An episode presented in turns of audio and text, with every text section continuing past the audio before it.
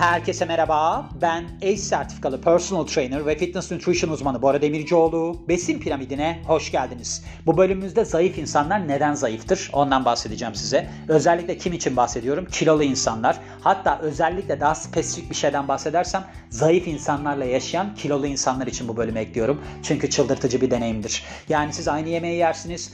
Birisi acayip zayıftır. Siz bir de kilo alırsınız üstüne. Ama baktığınızda aynı yemeği yersiniz ve de hemen hemen aynı şeyleri yaparsınız. Bunun ardında yatan sebep nedir? Ondan bahsedeceğim. Şimdi burada düşünüyorsunuz diyorsunuz ki ya ne olabilir ki yani mesela bir insan daha aktif olabilir onun için zayıf olabilir falan. Mesela ben geçmişte kilolu olan bir çocuktum 15-16 yaşlarında. Çünkü ben sürekli otururdum yani çok aktif bir çocuk değildim. Sonra devamında ben zayıf bir insan haline geldim. Yani şu anda mesela bana baktığınızda acayip yemek yediğimi görürsünüz. Acayip böyle tatlı falan yediğimi görürsünüz. Hatta body salonu profilimi takip ediyorsanız ben öyle şeyler çok paylaşıyorum. Gecenin ikisinde işte ne bileyim böyle bir poğaça muaça yiyorum, simit yiyorum, bir şeyler yapıyorum ama zayıfım. Bunun altında yatan sebep nedir? Ondan bahsedeceğim. Şimdi Health Insider'dan gidiyoruz. Bu makaleyi oradan çeviriyorum. Orada bir doktora sorulmuş. Doktor Zachary Evans'a sorulmuş ki bu kişi de insan biyolojisiyle alakalı bir bilim insanı. Demişler ki hocam demişler neden bazı insanlar zayıfken bazı insanlar kilolu? Bize bunu basitçe anlatabilir misiniz? O da demiş ki arkadaşlar bakın demiş aslında burada bir yanlış anlaşılma var. Çünkü insanlar genelde diyor ki bir insan zayıfsa daha az yiyordur, bir insan kiloluysa daha çok yiyordur. Ama bu bir tam anlamıyla yanlış anlama. Onun için ben size anlatayım demiş. Şimdi bir insan nasıl zayıf olabilir? Burada iki tane cevabı var doktorumuzun. Bunlardan bir tanesi. Şimdi sizin zayıf arkadaşınız aslında sizinle beraber pizza falan yiyor olabilir. Ancak öğlen yemeğinde pizza yerken akşam yemeğini yemiyor olabilir. Ben bir madde daha eklerim birazdan. Bununla beraber işte daha aktif olabilirler. Bunun da şöyle söyleyeyim yani doktor da söylemiş ben de belirteyim. Her gün spora gitmeyle alakası yok. Bakın onu unutmayın. Yani gidiyor mesela yarım saat ağırlık çalışıyor birisi. Diyor ki ben spor yaptım, aktif kaldım. Ben yine niye kilo alıyorum falan. Yani ağırlık antrenmanı yaptığınızda zaten siz ne yapıyorsunuz? Anaerobik bir şey yapıyorsunuz. İşte yarım saat bir şey yapıyorsunuz. Ondan sonra çıktığınızda hiçbir şey yapmazsanız gene kilo alırsınız. Şimdi spor salonunun haricinde geçirdiğiniz zaman önemlidir zayıf olabilmek için. Bu da nedir? Ne bileyim işte siz çok hareketli birisinizdir gideceğiniz yerlere yürüyerek gidiyorsunuzdur. Onunla beraber şey var mesela alışveriş merkezine gidiyor. Ne bileyim bir markete gidiyor falan. Arabayı illa giriş kapısının önüne çekecek arabayla gittiği zaman. Onu yapamadığı zaman dolanıyor dolanıyor dolanıyor dolanıyor ki başka yerlerde de park yeri var mesela. Ama gene onu arayacak. Bulduğu zaman oraya park ediyor. 5 adım atıyor. Alışveriş merkezine gidiyorsa gidiyor ya da süpermarkete gidiyorsa gidiyor. Sonra gidiyor geri dönüyor falan filan. Böyle aktiviteleri oluyor. Ama bazı insanlar işte fark etmez yani. Şimdi ben kendimden örnek vermem gerekirse Burada şu anda yaşadığım yerde annemlerle kalıyorum. Şehre uzağım. Şehre uzağım. Annemler her yere arabayla gidiyor. Ben de bugün dedim ki bir otobüs durağı var. Dedim oraya yürüyerek ne kadar zamanda gidiliyor acaba? Biliyorsunuz günlük olarak 10 bin adım atın diyorlar ya. Şimdi ben gittim 45 dakika sürdü. Yaklaşık 6 bin adım sürdü. Dönüşüyle beraber 12 bin adım sürdü.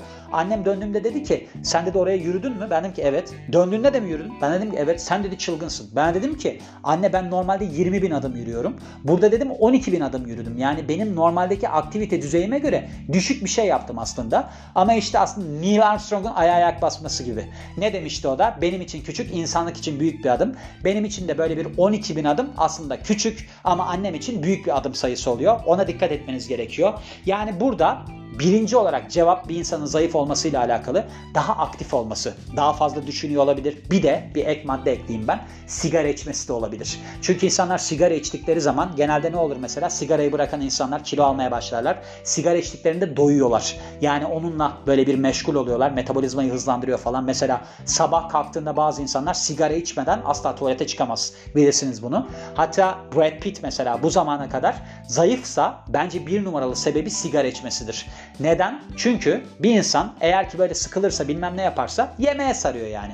Ama sigara içtiğinizde yine dopamininiz artıyor. Dopamin arttığı zaman da ne oluyor? Siz yemek yeme ihtiyacı hissetmiyorsunuz. Dopamini artıran başka şey ne? Mesela şekerli içecekler, yiyecekler falan dopamini artırıyor. Onun yerine onu yapıyorsunuz. Bir tanesi kalorisiz oluyor. Ama kanser sonucunda kanser olabiliyorsunuz. Öyle bir durum gelişebiliyor.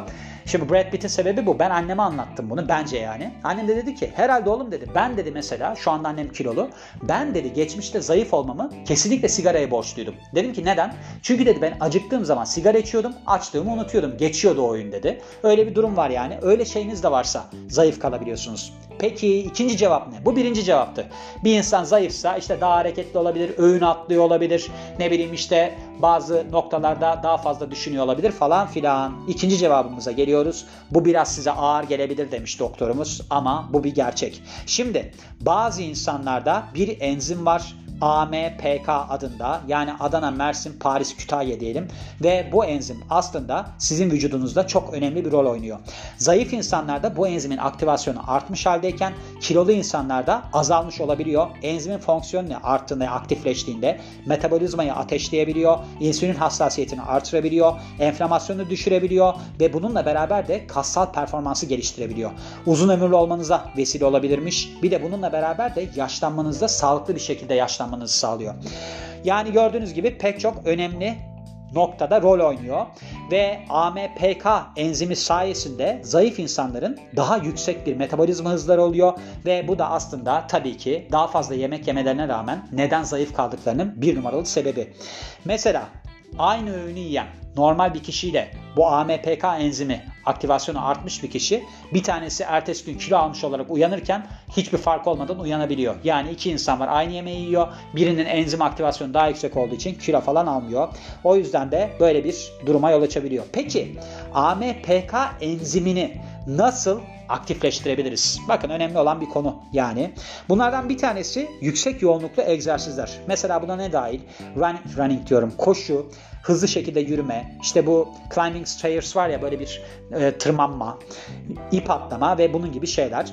Ve her ne kadar bir hani şey olsanız da yeni başlayan kişi olsanız da antrenmanlarınıza oldukça şey bir şekilde başlayın. Yani güvenli bir şekilde başlayın. Kalkıp da ya bu çok iyiymiş falan deyip 20 km hızla koşmaya çalışmayın. Önemli bir durumdur yani. Şimdi burada artı eksi olarak bakarsak yani genelde tabii ki yüksek yoğunluklu antrenman herkesin yapabileceği bir şey değil.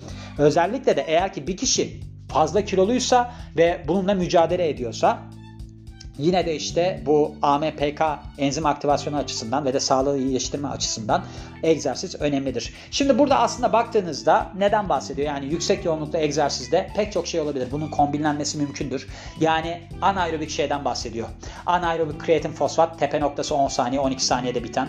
Bir de bununla beraber anaerobik glikoliz. Bunu doğru şekilde yönetirseniz koşmanıza falan da gerek yok. Yani mesela aradaki bu ağırlık antrenmanındaki süreleri kısaltırsanız antrenman yoğunluğunu artırırsanız yani yine etki alacaksınızdır.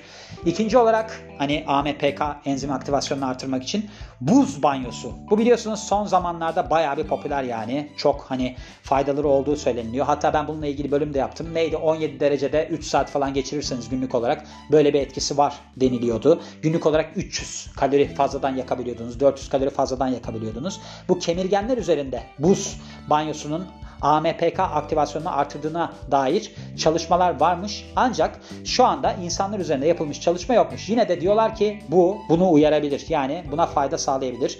Eğer ki sizin hani soğukla ilgili bir durumunuz yoksa, böyle bir hani deneyiminiz yoksa yani sağlık ne, ne derler? Sağlık uzmanına danışın denilmiş.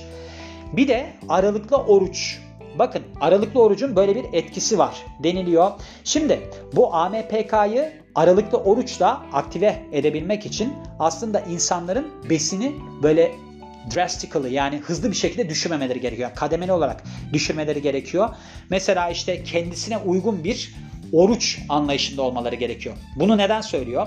Şimdi burada işte bir tane program vermiş. Bunun üzerinden kendi testinizi yapabilirsiniz. Ona göre bakabilirsiniz falan deniyor. Şimdi aralıklı orucun biliyorsunuz pek çok şey var aslında. 16'ya 8 var, 12'ye 12 var. İşte 5'e 2 var. Mesela haftanın 2 günü çok az kalori alıyorsunuz. Diğer 5 gün normal besleniyorsunuz falan gibi şeyleri var. Kendinize uygun bir şey bulmanız lazım. Muhtemelen buradaki sebepten bahsetmemiş. Neden AMPK'yı hani eğer ki siz birdenbire düşürürseniz olumsuz şekilde yönlendirirsiniz diye.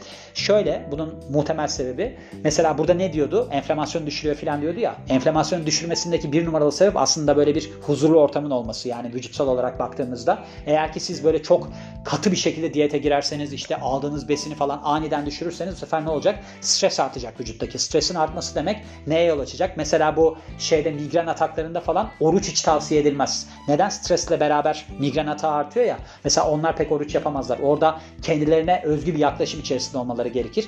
Yani burada eğer ki siz kendinizi sıkıntıya sokacak bir sisteme geçerseniz aktivasyon yine aslında gelişemeyecek deniliyor. Çünkü muhtemelen bunlar el ele gidiyorlar. Yani vücudunuzun aslında böyle bir konforlu bir alanda olması gerekiyor. O yüzden de baktığımızda yani böyle bir yöntemle gidebilirsiniz denilmiş. Bir de ben bunu araştırdım. Hani dedim besinsel olarak düşürme yolları var mı? Mesela omega 3'ten falan bahsetmiş. Omega 3'ten yüksek işte böyle bir yağlı balıklardan falan beslenirseniz yine olumlu yönde etki ediyormuş AMPK'ya. Aklınızda bulunsun yani. Kendinizi çok suçlamayın diye bu bölümü eklemek istedim aslında. Çünkü insanlar bakıyorlar ya yanımdaki yiyor ben neden yiyemiyorum diye. Başka faktörler de olabiliyor tabii ki. Ne gibi? İşte tiroid hormonunun yeterli miktarda salgılanmaması ya da çok fazla salgılanması ki hipertiroid aslında hipotiroid kadar bence zararlı bir şeydir. Çünkü hipertiroidde uykusuzluk olur, nabız artar, pek çok durum gelişir. Saç dökülmesi olur, vücutta kıllanma olur. İşte hipotiroidde de böyle sıcak basmaları falan filan bir şeyler olur. Kilo alır insanlar. Onun için her şeyin bir dengede olması gerekiyor. Ama eğer ki siz de bu AMPK enziminizi aktifleştirmek istiyorsanız bu üç yönteme başvurabilirsiniz diyorum ve bu bölümün de sonuna geliyorum. Beni dinlediğiniz için çok teşekkür ederim. Ben Bora Demircioğlu. Yeni bir bölümde görüşmek üzere. Hoşçakalın.